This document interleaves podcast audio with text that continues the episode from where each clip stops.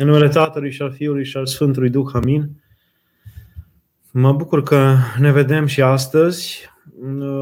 Tema este frumoasă, este interesantă și trebuie să o abordăm pentru că așa a fost rânduit și așa ne-am programat.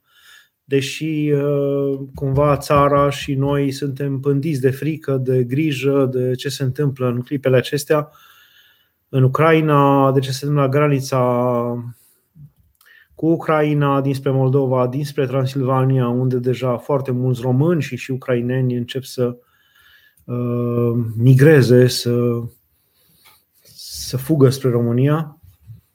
Uh, chiar și în seara aceasta a trebuit să vedem unde putem găzdui în comunitate câteva familii de bucovineni care pe care i-am cunoscut în decursul timpului, a făcut studii la Cluj, așa că vremurile nu sunt atât de uh, propice pentru a vorbi despre dragoste, dar totuși, totuși, mai mult decât oricând sau oricând se poate vorbi despre adevărata dragoste. Uh, pentru că astăzi e 24 februarie și e în, în vechea tradiție românească se sărbătorește Dragobetele, adică ceea ce după noua tradiție, noua rânduială de import se face pe, și se prăznuiește și se amintește pe 14 februarie, adică ziua Sfântului Valentin. Noi, românii, avem din moș strămoș această sărbătoare, nu aș numi o sărbătoare, un fel de prăznuire a primăverii, a începutului de, de viață, a Uh, de viața câmpului, de viața de, de ieșirea animalelor din iarnă, de ieșirea omului din iarnă, uh, un fel de sărbătoare a bucuriei și a dragostei dintre oameni și mai ales dintre băieți și fete. Și e important că în ultimii ani această sărbătoare, a, această tradiție a început să fie tot mai cunoscută și tot mai uh, căutată și cercetată. Dar uh, e păcat că ceea ce poate altă dată era în tradiție și se făcea în, în zilele acestea de, de 24 februarie în satele românești, ceea ce era firesc, ceea ce era uh, curat. Pentru că ieșau băieții și fetele pe dealuri și uh, erau acele strigături uh, și despre fetele și despre băieții cei mai lene și despre fetele cele mai harnice. Uh, Uh, erau lucruri frumoase. De fapt, era un fel de uh, pregătire a viitoarelor logodne și căsătorii care urmau să aibă loc peste câteva luni după postul Paștelui sau în vară. Erau lucruri frumoase care se limitau la, la a fi atenți la cuvântul satului, la morala satului, la la gânduri și la ideile celorlalți despre noi, la felul cum apărem în fața celorlalți și trebuia într-adevăr să, să, să, să trecem peste niște, niște criterii destul de, destul de aspre în vremea aceea, ni se par nou acum. Uh, deci nu era vorba nici în un caz de, de un fel de dezlegare la gesturi necuvincioase, dezlegare la uh, îmbrățișări pătimașe, săruturi sau chiar mai mult de atâta. Nu era vorba. Uh, țăranii români și românii în general au avut un fel de uh, n-aș numi o, nu, nu, nu se inhibau, ci o anumită discreție și o anumită uh, cuvioșie legată de dragoste, legată de relația între bărbați și femeie. Nu e, nu e nevoie decât să urmăriți uh, folclorul românesc autentic și versurile cântecelor românești sau a baladelor sau a doinelor, uh, ca să vedeți cât de cuminți erau în gândire uh, Uh, românii și cât de curat gândeau și de, de frumos. În cel mai bun caz, în, în cântecele de dragoste, uh, în cel, mai, în cel mai înalt caz, sau în cel mai grav caz, uh, vorbeau despre sărut și despre îmbrățișare. Cel mult, niciodată mai mult de atât, și și atunci cu foarte multă discreție și finețe. Așa era și viața românilor. Erau, aveau o anumită discreție, o anumită curăție. Dacă nu credeți lucrul acesta, uh, sau nu vă vine să credeți pentru că lumea actuală este cu totul și cu totul este pervertită în privința asta și dacă spui unui, de multe ori unui tânăr care nu știe de, de, nu este apropiat de biserică și nu are o cunoștință și nu cunoaște învățătura de credință a bisericii și nu urmează, dacă îi spune unui tânăr că așa trăiau altădată tinerii și că așa se căsătoreau curați și că nu, nu, se, nu se întinau trupește și nici măcar la nivel sufletesc în relațiile dintre ei, se uită cu ochii mari și spune că e o poveste, e o, e o iluzie, că așa ceva nu există. Uh, ba da, așa ceva a existat și ca o dovadă, uh, slavă lui Dumnezeu că aici în Ardeal uh, s-au făcut,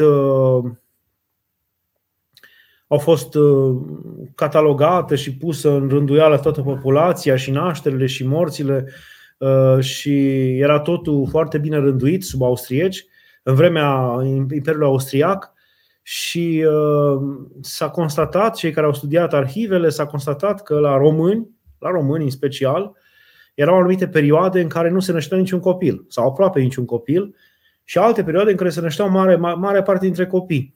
Ca să se constate, ca să se descopere că de fapt uh, românii țineau firesc perioadele de post Adică asta înseamnă milioane de oameni. Milioane de oameni țineau firesc perioadele de post și copiii nu se nășteau după 9 luni din postul de după postul Crăciun, sau din timpul postului Crăciunului, nici după 9 luni de la postul Paștelui și uh, deci era o rânduială, se țineau niște rânduieli, oamenii aveau o anumită uh, uh, curăție în privința relațiilor trupești, o anumită uh, putere de a le ține sub stăpânirea judecății, a minții, a hotărârii, nu erau posedați de pornirile trupești, ci ei, așa cum erau țărani, oameni simpli, ajutați probabil și de, de morala uh, societății, vremii și de învățătura de credință a bisericii și de modelele pe care le aveau în preajmă generație după generație, uh, respectau o rânduială, respectau un, uh, un timp și o vreme pentru aceste aceste relații și cu atât mai mult dacă, dacă în căsătorie era așa și în perioadele din lună ei nu se atingeau unul de altul și încercau să treacă de această perioadă, uh, să o respecte și să o țină cu curăție, să, să-și dedice uh, gândul și inima uh, doar credinței și doar învățăturilor bune ale vii ale bisericii, să dea acel timp lui Dumnezeu ca un fel de vinere. De fapt, chiar frumos este denumit de unii teologi, postul cel mare, vinerea anului bisericesc, pentru că este cât o zi de vineri, dacă anul bisericesc, anul în general are peste 350 de zile uh, și dacă împărțim la 7 350, uh, vedem că 50 de zile este o zi, din, deci dacă ar fi anul bisericesc o săptămână împărțit la șapte, este 50 de zile și postul, postul Paștelui ține 50 de zile, deci e o zi din an, e cât o zi din an. Este ziua de vineri din an pe care oamenii o țin sau nu o țin. Ei, românii o țineau și dacă căsătorie era așa și avea atenția aceasta și, și cu mințenia asta, cu atât mai mult vă dați seama că o țineau tinerii care încă erau necăsătoriți, nelogodiți, care țineau la curăția lor, pentru care în căsătorie și înaintea de căsătorie, curăția era uh, cea mai mare bogăție a lor, cea mai, cea mai importantă în perioada aceea. Așa încât uh, dragobetele se, se era o tradiție frumoasă, era o tradiție a feciorilor și a, și a fetelor uh, care se bucurau de venirea primăverii, se bucurau de, de zvâgnetul de viață care începea să pulseze în toată făptura și în ei, mai mult decât în perioada dinainte și cumva pregăteau viitoarele căsătorii, viitoarele logodne de peste an. Um, acum, influențați de, de așa, zisul, așa zise sărbătoarea Sfântului Valentin, uh, și cei ce sărbătoresc uh, ziua aceasta de dragobete de 24 februarie sunt cumva uh, o, o nu-i mai cinstesc adevăratul, adevărata evaluare, nu mai merg pe adevăratul ei înțeles, ci cumva, exact cum știți cum se zicea, cum, uh, cum se zice la sărbătoarea Sfinților 40 de mucenici pe 9 martie, când nu știu cine le-a băgat în cap, cui le-a băgat, dar cred că ei singuri, oamenii, și-au băgat în cap unul altuia, acelor care, să zicem, uh, sunt uh, aplecați spre pahar, uh, paharul de țuică și-au băgat unul altuia în cap că dacă vrei să cinstești pe Sfinții 40 de mucenici, trebuie să bei 40 de pahare de țuică sau de vin. Ceea ce este o aberație, adică în niciun caz nu se vor bucura mucenicii că tu te faci uh, mangă și că te îmbeți și te faci ca un animal pe sumasă, pentru că ai cinstit pe mucenici. Tot așa de dereglată este și uh, uh, modul în care oamenii astăzi, dacă mai vor să țină această sărbătoare de dragobete, uh, prelund și luând această sărbătoare sau luând obiceiurile din sărbătoarea Sfântului Valentin, uh, cea de import occidental, cred că, de fapt, dragostea este un fel de uh, libertate, libertate fără asumare și fără uh, responsabilitate a relațiilor trupești și nu numai, poate că e mai puțin decât relațiile trupești, a unor apropieri mult mai mari a băieților de fete, a fetelor de băieți, Uh, a unor apropieri care sunt permise și trebuie să fie permise și cine nu acceptă aceste apropieri și chiar legături e, e dereglat. S-a ajuns în acea S-a ajuns chiar în vremea în care, de care vorbea Sfântul uh, Antonie cel Mare, că va veni vremea când cei care vor mai ține rânduirile,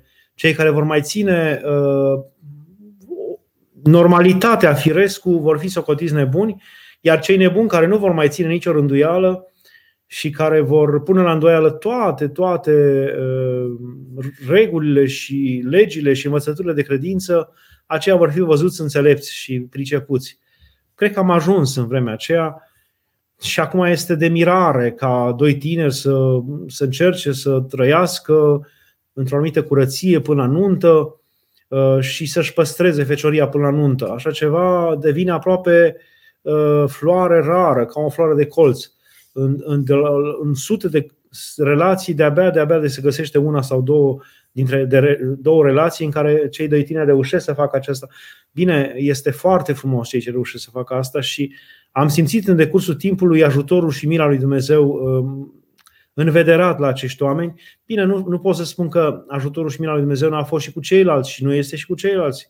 Dumnezeu răsare soarele și peste cei buni și peste cei răi Uh, aduce ploaia și peste cei uh, vrednici și peste cei nevrednici, așa face și acum, adică cu noi, că noi suntem în primul rând nevrednici, nu putem spune că suntem vrednici, dar așa face și uh, cu aceste cupluri, adică e binevoitor, e îngăduitor, e milostiv, numai că este o diferență între răsplata lui Dumnezeu și mila lui Dumnezeu Uh, pe cei care se străduiesc să țină rânduiala într-o lume care a uitat de rânduială, cred că Dumnezeu îi, uh, îi uh, răsplătește și răsplata lui e, cum zice Scriptura, Dumnezeu îți toarnă în sac făină, precum se toarnă la moară, și toarnă nu cu măsuri mici, și, ci toarnă cu vârf sacul și clătinat și iarăși îndesat și iarăși clătinat. Știți că atunci când vrei să se lase făina să, sau grâu, uh, clatin sacul bine și se mai face loc și iarăși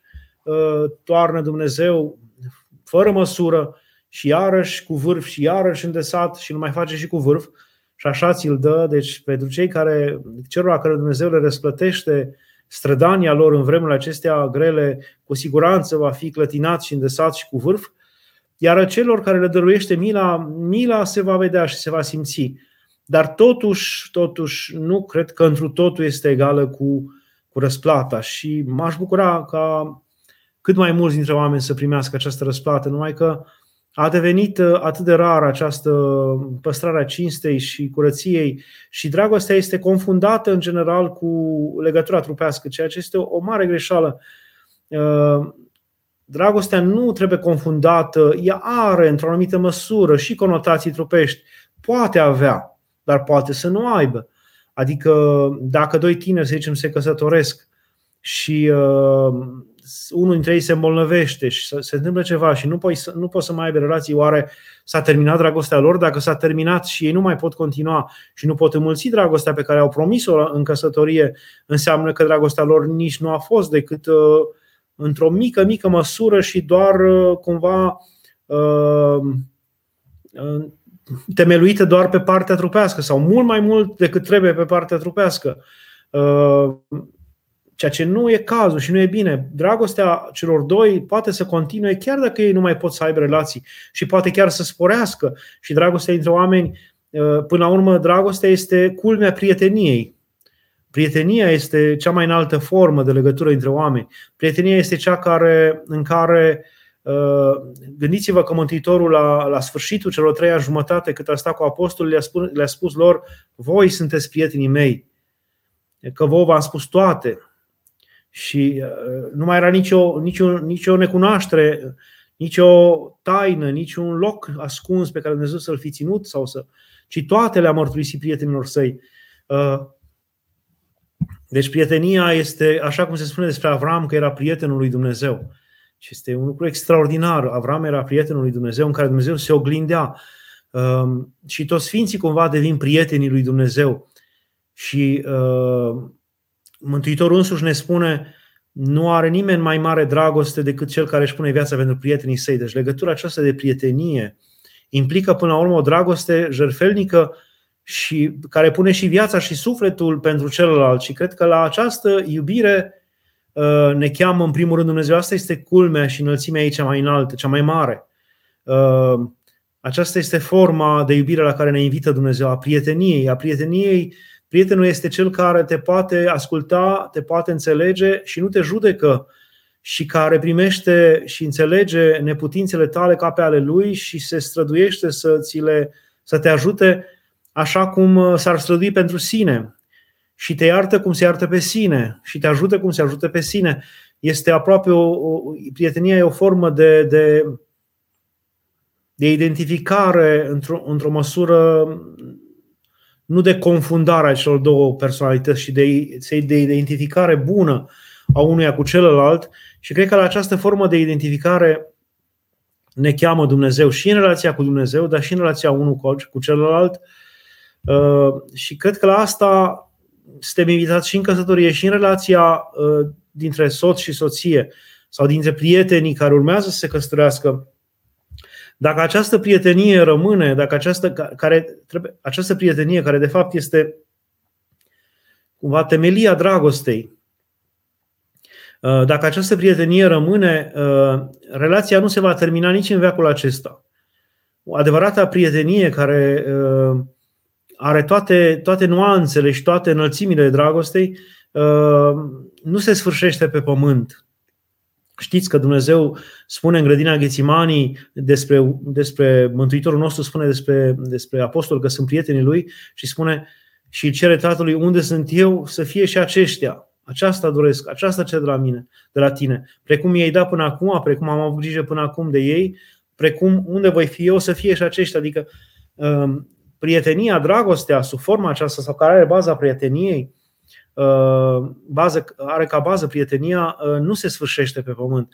Ori este dureros că o relație care se temeluiește numai pe partea trupească este șubredă din toate punctele de vedere.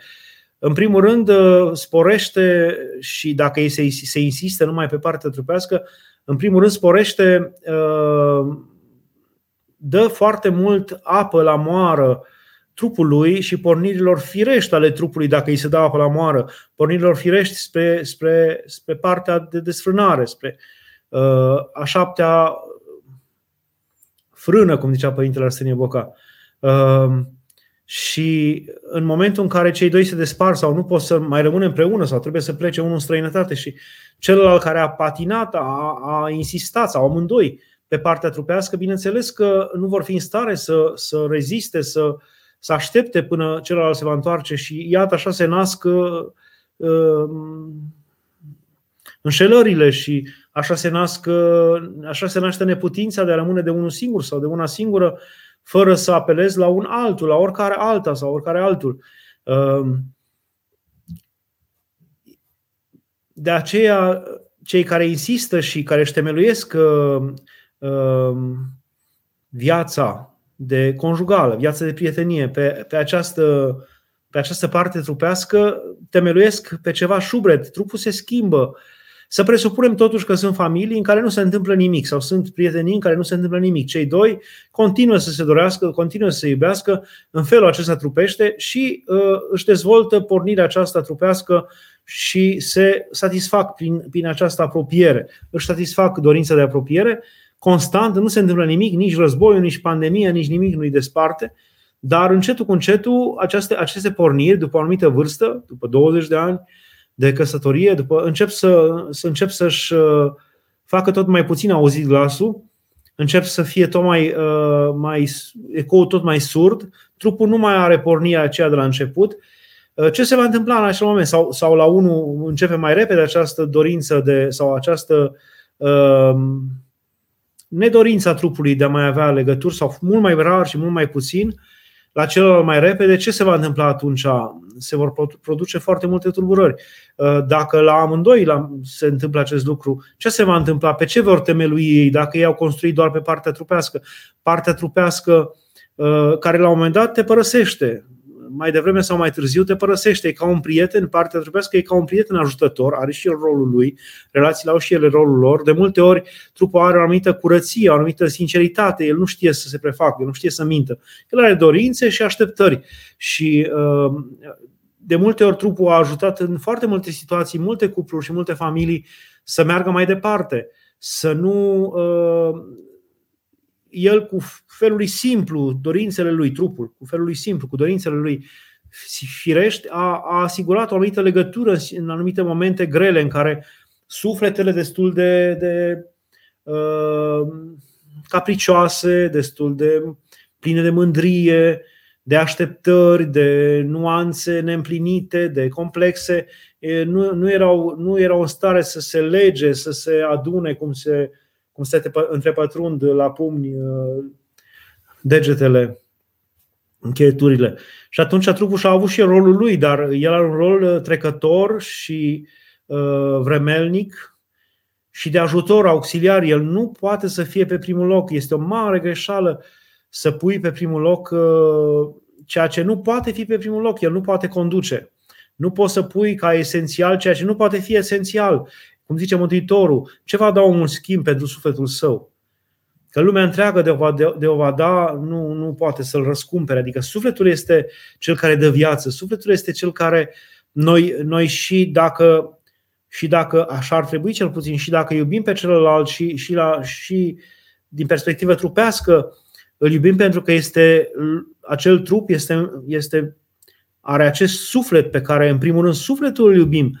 Uh, știți foarte bine, oricine, oricât de frumos ar fi un trup al unui om și armonia părută exterioară cu care este împodobit un om, dacă sufletul lui este rău, dacă sufletul lui este învârtoșat, dacă sufletul lui este uh, răzbunător, dacă sufletul care locuiește acel trup uh, îți trece de la sine, nu, nu mai ai nevoie de, de legătură trupească, nu mai ai nevoie de, nu, nu-ți mai dorești apropierea de oamenii aceștia. Deci sufletul contează în primul rând, nu trupul Până și în legătura aceasta trupească între bărbat și femeie uh, este de fapt o, o pornire aceasta a legăturii sau a dragostei sau a bucuriei de a fi împreună a celor doi este o, o lumină care strălucește din interior, de la suflet și uh, uh, cumva împânzește și trupul și atrage tot, tot sufletul este cel care este atrăgător în primul rând și el dă frumusețe trupului. Chiar dacă trupul uneori nu este atât de armonios, nu este atât de frumos, nu este atât de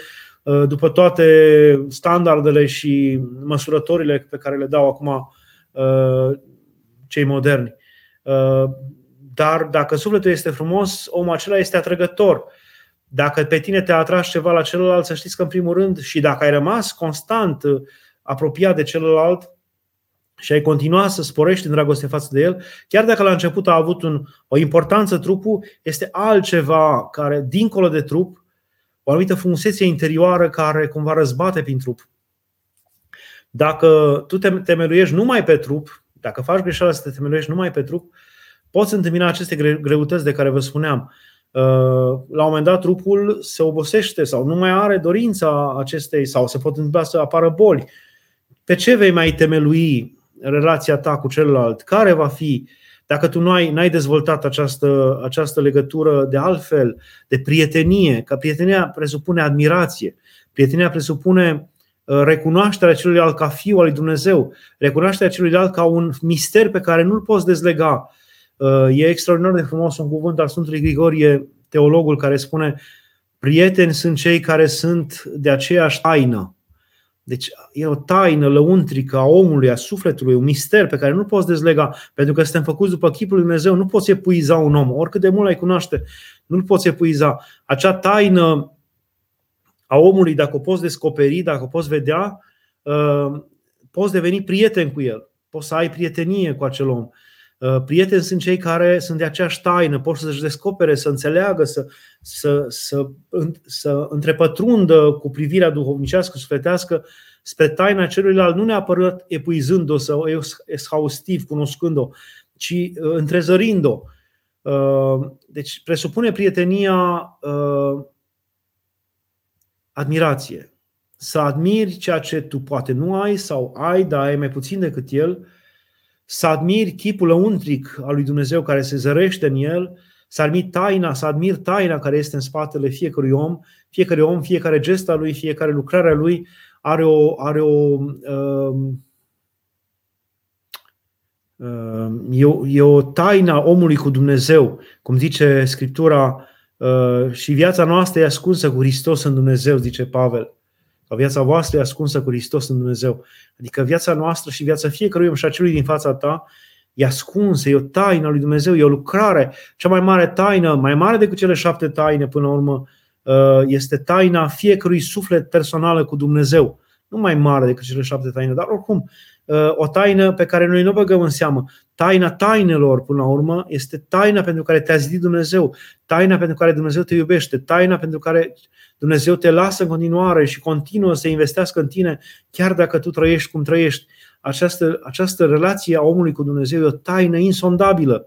Uh, ori acest lucru, această taină pe care trebuie să o zărești la celălalt, a relației lui dintre el și Dumnezeu, a importanței, a valorii, a cinstei pe care Dumnezeu i-o dă, a dragostei pe care Dumnezeu o revarsă asupra lui, asta trebuie să te, să te zmerească, să te plece în fața, în fața uh, acestor uh, oameni să te facă să înțelegi că, de fapt, tu ești în fața sau lângă un fiu al lui Dumnezeu sau o fică al lui Dumnezeu, de care trebuie să te, să te spăimânți nu de el, ci de relația tainică care există între el și Dumnezeu și să păstrezi această admirație, să nu ajungi la o obișnuință obraznică cu, cu acest om. Uh, și părută cunoaștere, cum, cum ziceau bieții bătrâni, și dacă mănânci un sac de sare cu un om și nu-l cunoști, adică uh, nu epuizezi uh, pe un om și, bine, îi poți cunoaște caracterul, îi poți cunoaște neputințele, îi poți cunoaște uh, slăbiciunile, îi poți cunoaște darurile,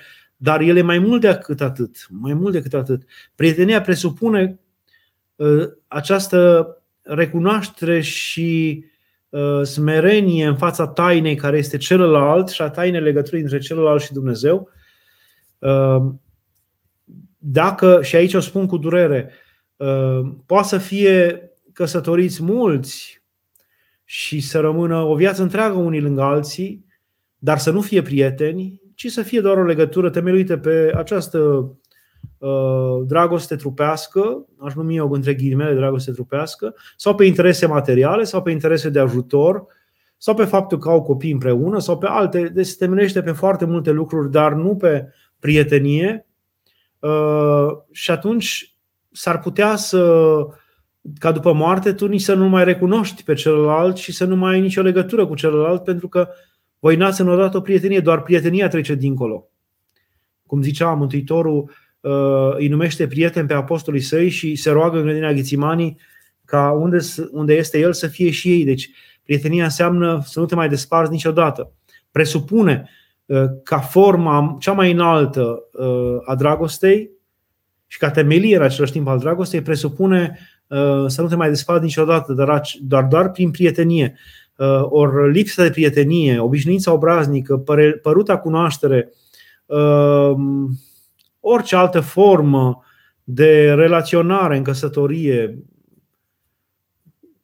dar care nu, nu conține prietenia, Uh, s-ar putea să ducă la o asemenea relație sau să conducă la, ca după moarte, oamenii cei doi nici să nu se mai recunoască dincolo, să fie străini, mai străini decât mulți dintre străini.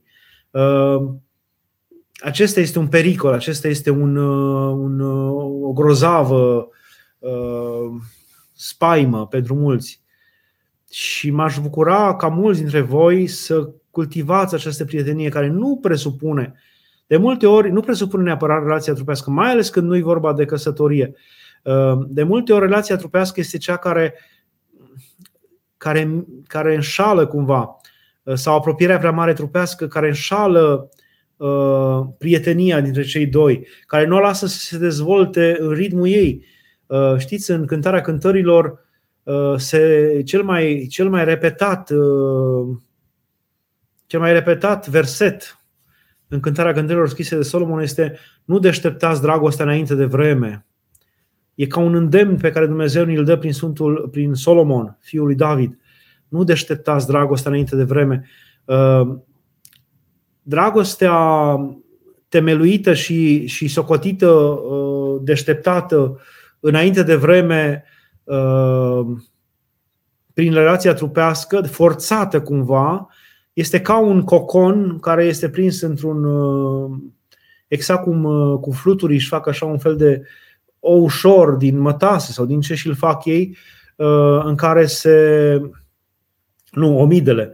Își fac un, un, un ușor mic, un cocon de mătase în care se ascund și acolo, uh, într-o anumită perioadă, uh, se transformă din omidă în fluture și la un moment dat ei deschid o parte a acelui cocon și încearcă să iasă și se chinuiesc foarte mult și dacă tu uh, rupi acel cocon ca să-l eliberezi pe, pe, pe fluture, de fapt îi faci un imens rău pentru că uh, în această danie, în această osteneală, în această uh, așa părutul chin de a, de a ieși din acel cocon, de fapt uh, acela este, acela este modul în care se activează tot trupul fluturului și se transformă.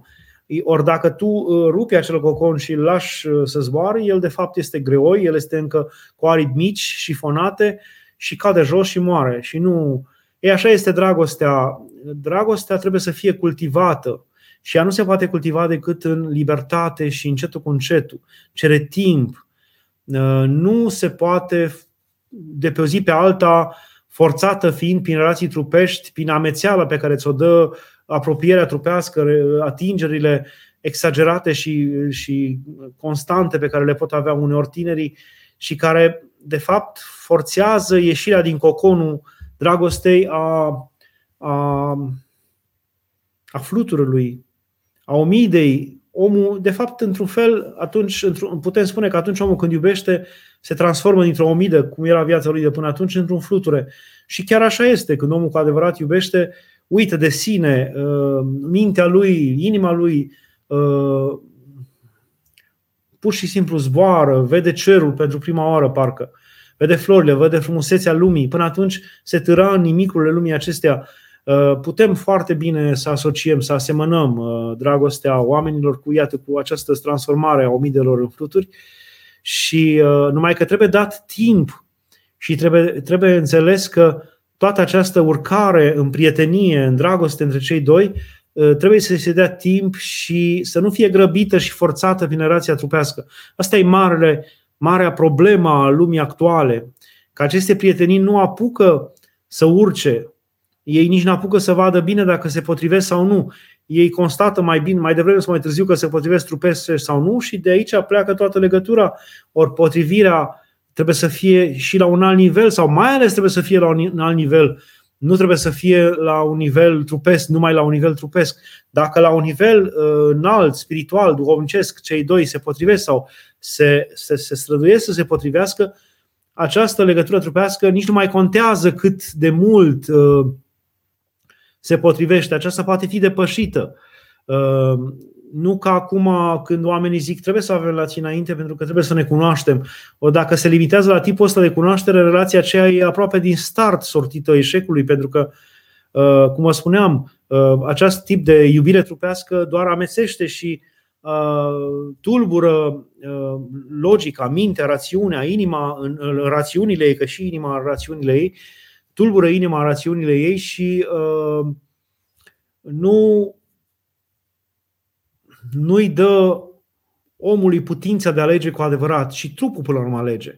Până la urmă, atunci când se exagerează, se forțează partea trupească și ea cumva iese la suprafață mai repede decât trebuie în relația dintre tineri, uh, alege mai degrabă geniul speției, cum zicea Schopenhauer, uh, geniul speției, adică partea hormonală, partea materială din noi, partea carnală, asta alege, exact cum lupii alfa uh, aleg, își aleg partenerii și totul se întâmplă și potrivirea se întâmplă între perechile cele mai bune și rezistente și cu cele mai multe calități de, de, de animal de pradă, de rezistență în timp, de orice altceva.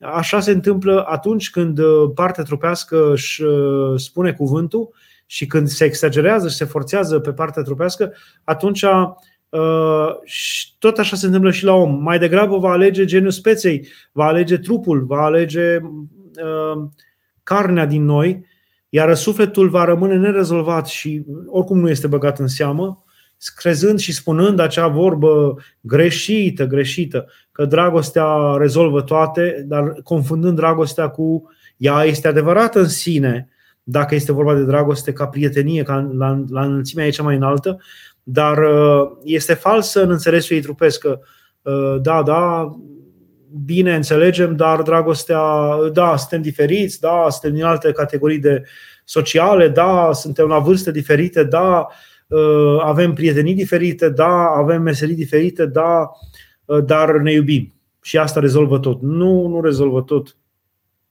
Trupul are o vreme a lui în care își, își rezolvă problemele, de multe ori 2, 3, 4 ani, după care te trezești că trupul se liniștește, ieși din pâcla aceea, cum se zice, perioada orbului și te trezești că ești lângă cineva pe care tu nu-l cunoști, față de care nu mai ai nicio dorință foarte mare trupească, dar tu nu-l cunoști și nu ai nicio prietenie cu el și ești legat și ai copii deja și lucrurile s-au uh, închis. Și de aici începe tot, toată tragedia lumii moderne și a familiei moderne și a, uh, eu știu, a copilului modern în care părinții se despart, nu se înțeleg, pentru că s-a dat o importanță și o valoare prea mare trupului. El are importanța lui, dar ca auxiliar și ajutor. Nu are importanță fundamentală uh, de, de temelie. Uh, și ideea aceasta de care vă ziceam că dacă ne iubim toate se rezolvă, nu este adevărată. Dacă vă iubiți la un nivel mai înalt, dacă ați lăsat să, cum zice uh, cântarea cântărilor, nu dați, dragoste, nu dați drumul dragostei mai înainte de vreme, nu dezlegați dragostea înainte de vreme, dacă tu atunci de-abia dezlegi dragostea trupească când cealaltă uh, rațională, când cealaltă a prieteniei, a admirației, a responsabilității, a maturității, Uh, s-a, și-a spus cuvântul și când de-abia atunci îi dai cu totul drumul, după ce cei doi s-au căsătorit, atunci uh, ea poate să-și împlinească rostul de, de ajutor. Altfel, uh, nu și-l poate împlini și nu poate face niciun bine. Ehm, aceste gânduri am vrut să vi le spun în ziua aceasta de Dragobete și acum, dacă sunt întrebări, văd că a apărut una. Nicolae zice, un, un ascultător, sau un, uh, zice, zicea Părintele Arsenie Boca, nici refuzul, nici abuzul. Putem zice că atunci când Hristos intră într-o relație bazată mai mult pe relație trupească, aduce război, nu pace? Asta cu... nu cred. Uh, nu. Nu putem zice, pentru că Pavel ne spune clar, uh, nu putem zice că Hristos uh, aduce război într-o relație. N-ar trebui să aducă. Mântuitorul vorbea de un război care ține de alegeri într-o familie, de exemplu, unde sunt 5, 2 împotriva 3, 3 împotriva 2 și se referea la faptul că doi vor crede, trei nu vor crede și atunci Uh, în general, cei ce nu cred uh, nu pot suporta sau nu pot uh, accepta ideea că ceilalți doi cred. Orice altceva pe pământ se, se acceptă cu ușurință, se îngăduie cu ușurință, dar credința în Hristos e ceva care tulbură, care înspăimântă, care ajutat de, de puterea întunericului, mulți oameni se revoltă împotriva celor ce cred. Deci e un război declanșat de răul din noi și de diavol împotriva celor care cred. La asta se referea, iar când se vorbește despre o căsătorie, presupunem că cei doi au cel puțin același tip de, de credință și se temeluiesc pe credință, altfel nu ar veni în fața altarului să ceară.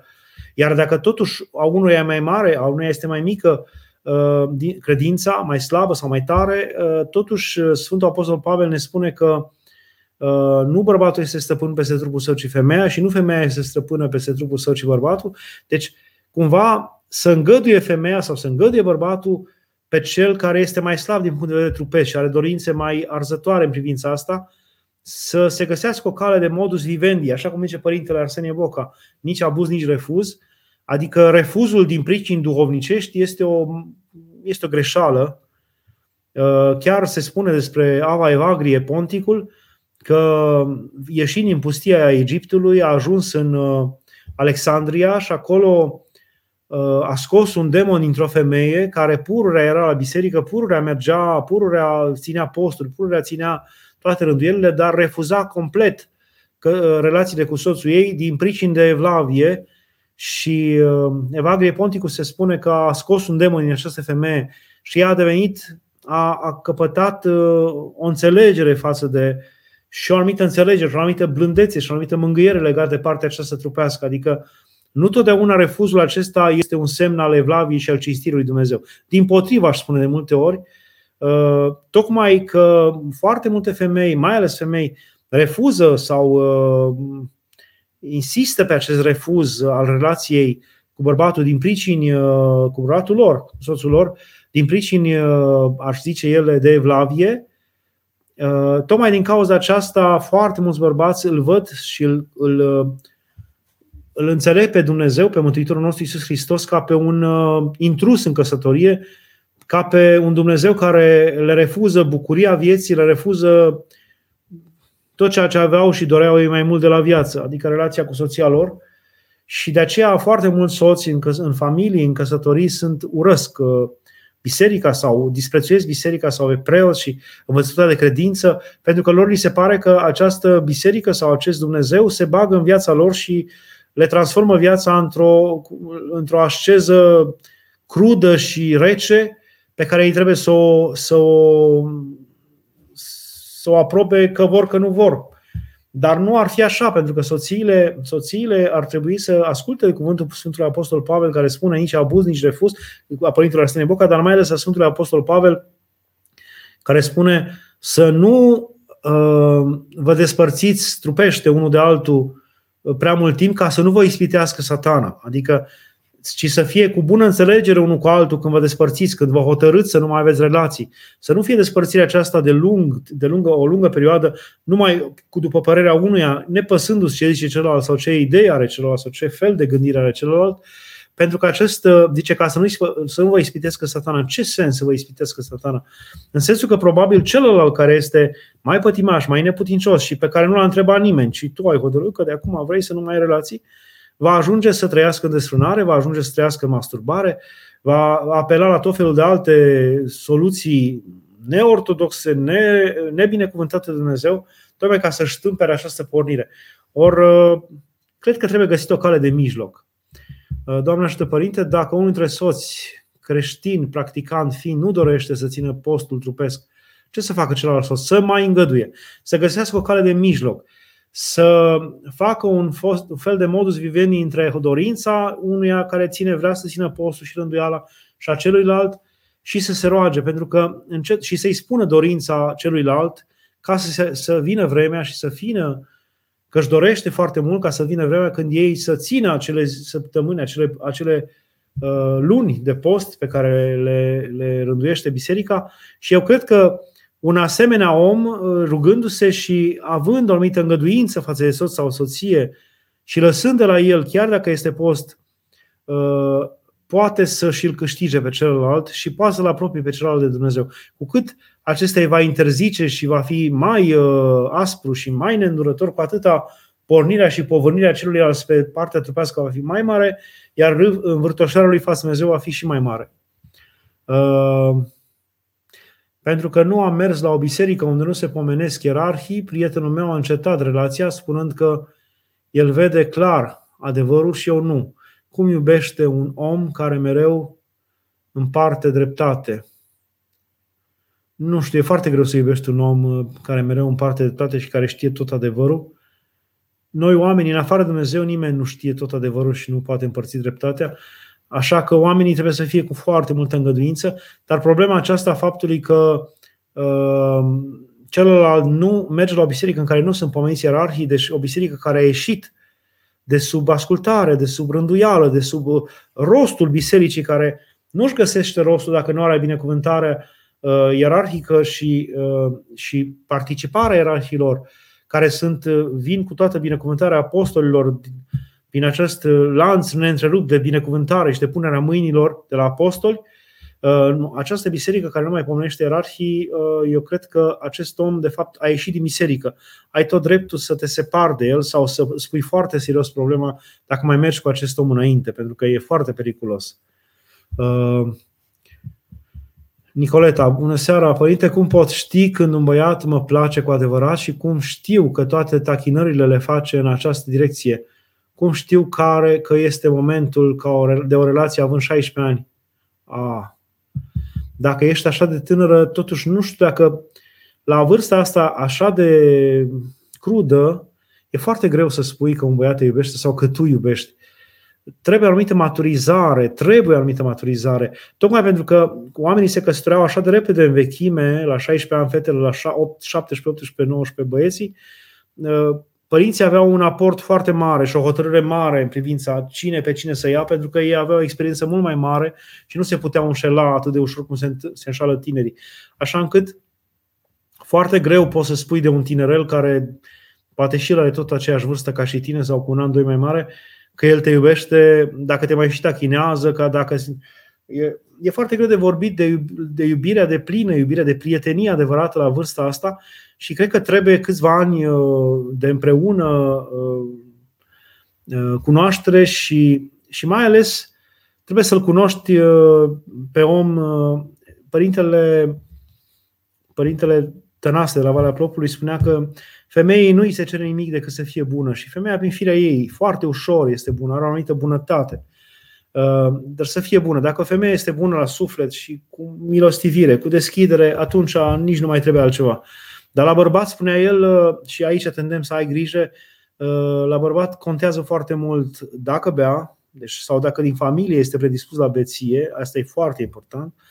Dacă este zgârcit, foarte important, pentru că femeii poate îi se cuvine să strângă, să strângă banii familiei, să aibă grijă dar bărbatul este așa de urât să fie cel care dă cu pumnul masă și care spune că ai cheltuit prea mult, că de ce să ai mai luat și fusta aceea, de ce și care nu e în stare să facă milostenie, zgârcenia este foarte urâtă. Deci să vă feriți de oamenii, de bărbații care sunt zgârciți, să fie credincios, dacă este necredincios, nu prea poți lega mare lucru cu acest om. Deci credința, uh, să nu fie alcoolic, să fie credincios, să nu fie zgârcit și ar mai fi una, uh, să nu fie gelos. Și gelozia aproape că se moștenește.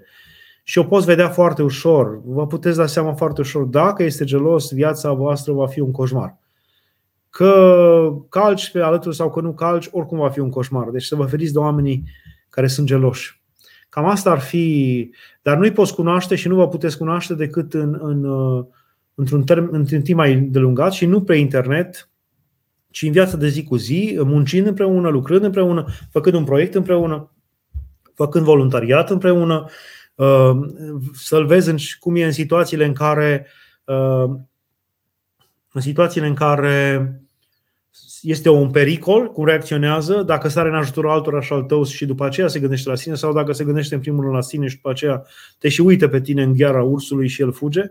Uh, și cum e la muncă, dacă e un leneș, dacă mai mult face, se face că muncește, iar, pe, iar el comoditatea exagerată a celuilalt este o problemă. Deci de-abia în asemenea situații poți să-l cunoști și în relația cu oamenii, pe termen mai lung, a lui cu oamenii pe care îi cunoști, a ta cu oamenii pe care îi cunoști din familia lui. Uh, Părinte, cum îți dai seama dacă ai găsit duhovnicul potrivit, dacă prin cuvântul sau, sau simți mare pace la spovedanie, e semn că trebuie să-l asculți în tot și cum poți răbda asprimea sa. Nu neapărat. Ideea asta că trebuie să fie totdeauna liniște și pace mi se pare destul de, de, de dubioasă. De multe ori cuvântul, gândiți-vă și la cuvântul Mântuitorului, a fost de multe ori aspru, dar nu aspru că a vrut să fie aspru, ci realitatea pe care o înfățișa Mântuitorul era atât de diferită încât pentru tine părea asprime, părea duritate. Când le spunea apostolilor că greu va fi bogaților să intre în împărăția celor, mai ușor va fi cămilei să intre prin urechile acului decât să intre un bogat în împărăția celor. Au zis apostolii, greu este cuvântul acesta, cine poate să-l, să-l ducă? Când le-a spus că dacă nu vor mânca trupul și sângele lui, la fel, nu vor intra în împărăția celor, lui s-a părut greu de dus, foarte greu nebunesc. Li se părut cum să, cum să mâncăm sânge și trup de om? Cum se poate așa ceva? Uh, și au mai fost situații la fel uh, în care ei au fost tulburați, speriați, uh, n-au înțeles, uh, chiar uh, revoltați într-o anumită măsură pe Mântuitorul nostru Isus Hristos. Dar asta nu înseamnă că Mântuitorul uh, nu era bun pentru ei sau nu era un bun sfătuitor sau nu era Dumnezeul cel adevărat. Așa și uh, la duhovnici. Nu contează așa de mult. Uh, de fapt, v-aș, uh, v-aș indica modul în care ne povestește Sfântul Antonie cel Mare cum să, dister- să discernem duhurile. El spunea cum să discerni dacă o vedenie, dacă o arătare este de la Dumnezeu și alta sau nu este, și, sau și este de la diavol.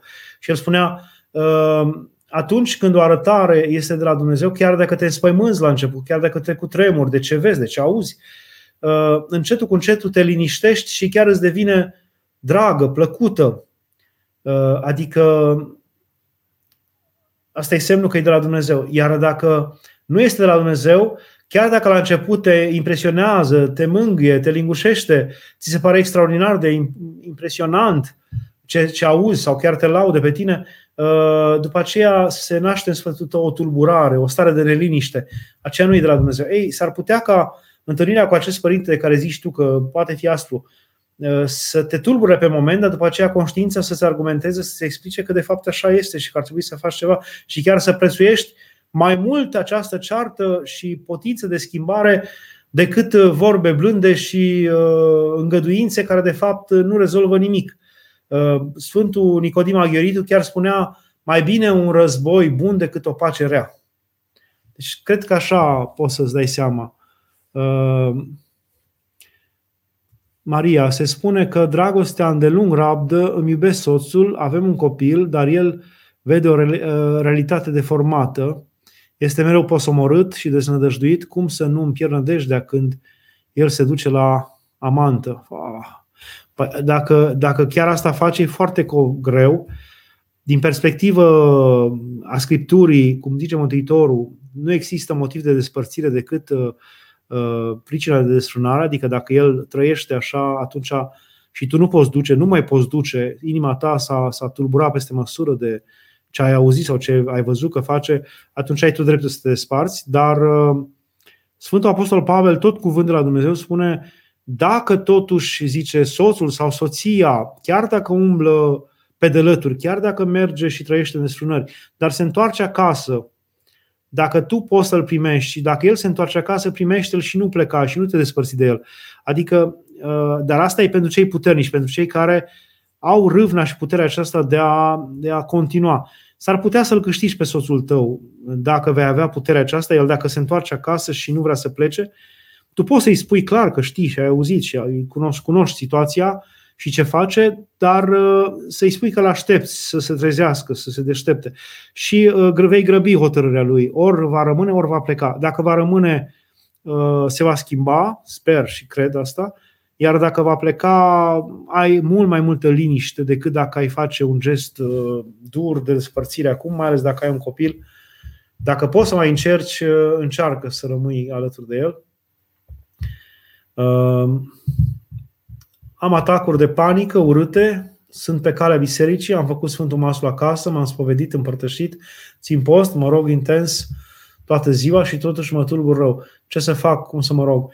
Nu ajunge doar asta. Atacurile de panică sunt o problemă a multor oameni, mai ales în urma acestei epidemii și a închiderii în casă atâta amar de vreme și a zvonurilor de războaie și a, a tot ce se întâmplă în jurul nostru de câțiva zeci de ani, uh, a, a urletului acestea al, al mass mediei, care doar veștile negative și doar grozăviile lumii le scoate în evidență, a, a slăbiciunii sufletului nostru, a îndepărtării noastre de Dumnezeu, toate cumva au născut aceste uh, stări de panică, uh, atacuri de panică, dar da, poți să te ajuți și e bine să te ajuți cu rugăciunea, e bine să te ajuți cu, cu Sfântul Mastru, e bine să te ajuți cu mersul la biserică, dar uh, nu ajunge.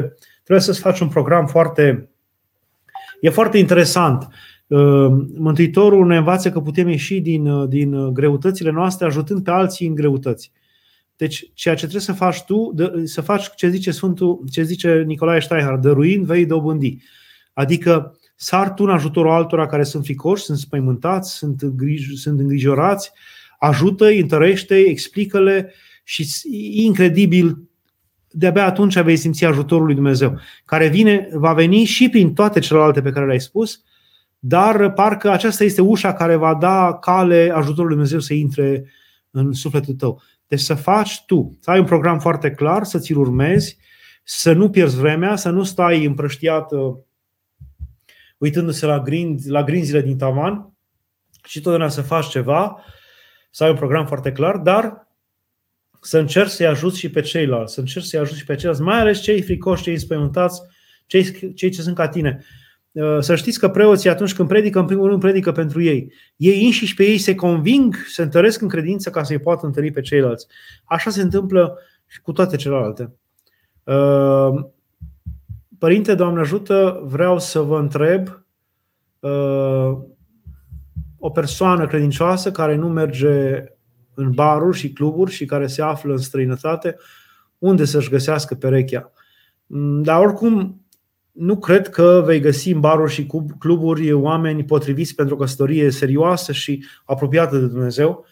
Deci, uh, eu zic că perechea ți vei găsi făcând faptele lui Dumnezeu, poruncile lui Dumnezeu. Cu cât vei face mai mult poruncile lui Dumnezeu, poruncile, cu atâta se vor deschide mai multe uh, posibilități de a cunoaște pe omul potrivit ție. Uh, cu cât tu nu vei trece pe lângă cei obosiți, bolnavi, necăjiți, căzuți în stradă, de care auzi că sunt închiși prin casă, fără să te duci să-i întrebi ce au nevoie, ce, cu ce îi poți ajuta, uh, cu cât nu o să uiți de acești oameni, exact cum se zice, cum zice Mântuitorul în uh, cuvântul despre sfârșitul veacurilor, să hrănești pe cel flămând, să dai apă celor insetat, să îmbraci pe cel gol, să primești pe cel străin, să faci, să mergi la cei bolnavi cu cât vei face mai mult aceasta, poruncile lui Dumnezeu sunt cele care te vor păzi pe tine și care îți vor deschide ție căile. În spatele acestor porunci, acolo la bătrânul, la bolnavul la care vei merge, vei întâlni pe nepotul lui sau pe nu știu cine, cu care de fapt te vei împrieteni și uh, acolo îți va deschide Dumnezeu căile și care îți va deveni poate soț. Astea sunt căile. Dăruind, uh, făcând binele, făcând poruncul Dumnezeu, vei, vei primi și tu. Uh, nu așteptând sau căutând disperat în diferite locuri. Ehm, cine este desfrânata Babilonului din Apocalipsă? E mult de spus și, și a vorbit despre uh, lumea întreagă și Duhul lumii, până la urmă, este desfrânata Babilonului.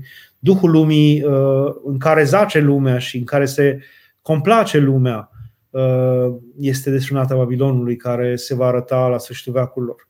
Și într-adevăr există o maturizare a răului în lume, există și o maturizare a binelui, dar există și o maturizare a răului uh, în lumea aceasta și uh, se pare că una dintre, cum să spun, uh, chipul în care răul se maturizează, dacă se poate numi maturizare, se adâncește, se negurează, este chipul acesta al desfrânării. Și cele trupești și cele spirituale, pentru că pe lângă desfrânarea trupească există și desfrânare spirituală, adică aceea de a-L înșela pe Dumnezeu în inima ta cu tot felul de alte valori, false valori, uh, de care, de fapt, uh, pe cărora nu te poți încredința, de fapt, și care nu sunt valori adevărate, și de a ți le face Dumnezeu, a-ți face, a-ți face Dumnezeu din propriul eu, a face Dumnezeu din diferitele valori și imaginații și uh, închipuiri ale tale, sau anumite vicii sau anumite porniri ale tale, înseamnă să-L înșel pe Dumnezeu. Și acesta este desfrânarea. De aceea este chipul acesta desfrânat ai Babilonului, adică născute din civilizația omului, că Babilonul era cel mai mare oraș al vremii în vechime, din civilizația aceasta a apărut a, cea mai mare invenție a omului, civilizația și orașele, iată naște desfrânarea și spirituală și trupească. Uh, ultima întrebare, un cuvânt pentru ceea ce se întâmplă cu vecinii noștri ucrainieni, rugăm. E noi nu ne închipuiam, nu ne vreau că se va mai întâmpla. Uh, trecuseră deja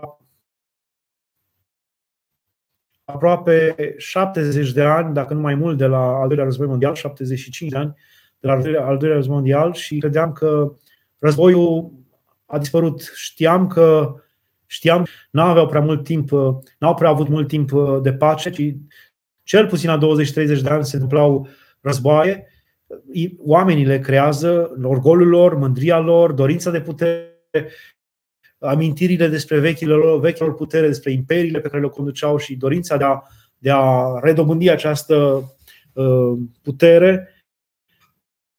Și mândria lor și dorința de stăpânire creează războaiele și uh, știam că în vechime nu erau 20-30 de ani fără să fie războaie și mi se părea deja enorm și mila lui Dumnezeu cu noi că a îngăduit să trecem 70-75 de ani ca noi să nu fim în război și nici cei din jurul nostru decât poate în Iugoslavia, uh, cum a fost la începutul anilor 90. Uh, dar iată că păcatele ne-au ajuns din urmă și ale noastre. Și orgolile și mândria și părerea de sine și acest război a început. Și este dureros și este rușinos că și chiar din mijlocul nostru, al nostru, a celor care ne numim ortodoxi, uh, trebuie să plecăm capul și să ne smerim și să recunoaștem că suntem păcătoși. Și iată, putem naște monștri, păcatul naște monștri, nepăsarea naște monștri, mândria naște monștri și naște monstrul războiului, care este poate cel mai urât dintre, dintre, dintre ele, dintre păcate, dintre monștri. Uh, și gând de final, să ne rugăm pentru frații noștri din Ucraina, pentru românii din Ucraina, nu numai pentru români, și pentru ucraineni, pentru toți ceilalți, dar și pentru români și să-i primim. Dacă se poate să-i ajutăm, cred că numai în zilele acestea vor veni mii și mii de români din uh, Ucraina, din Basarabia de Sud, din uh, zona Cernăuțiului, din nordul Maramureșului, din Ținutul Herței, uh, vor veni spre România. E momentul să-i primim, să-i ajutăm.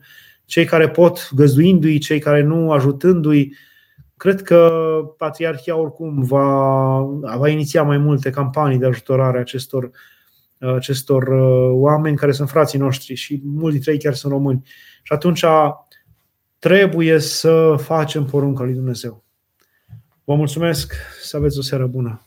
Dumnezeu să ne întărească pe toți.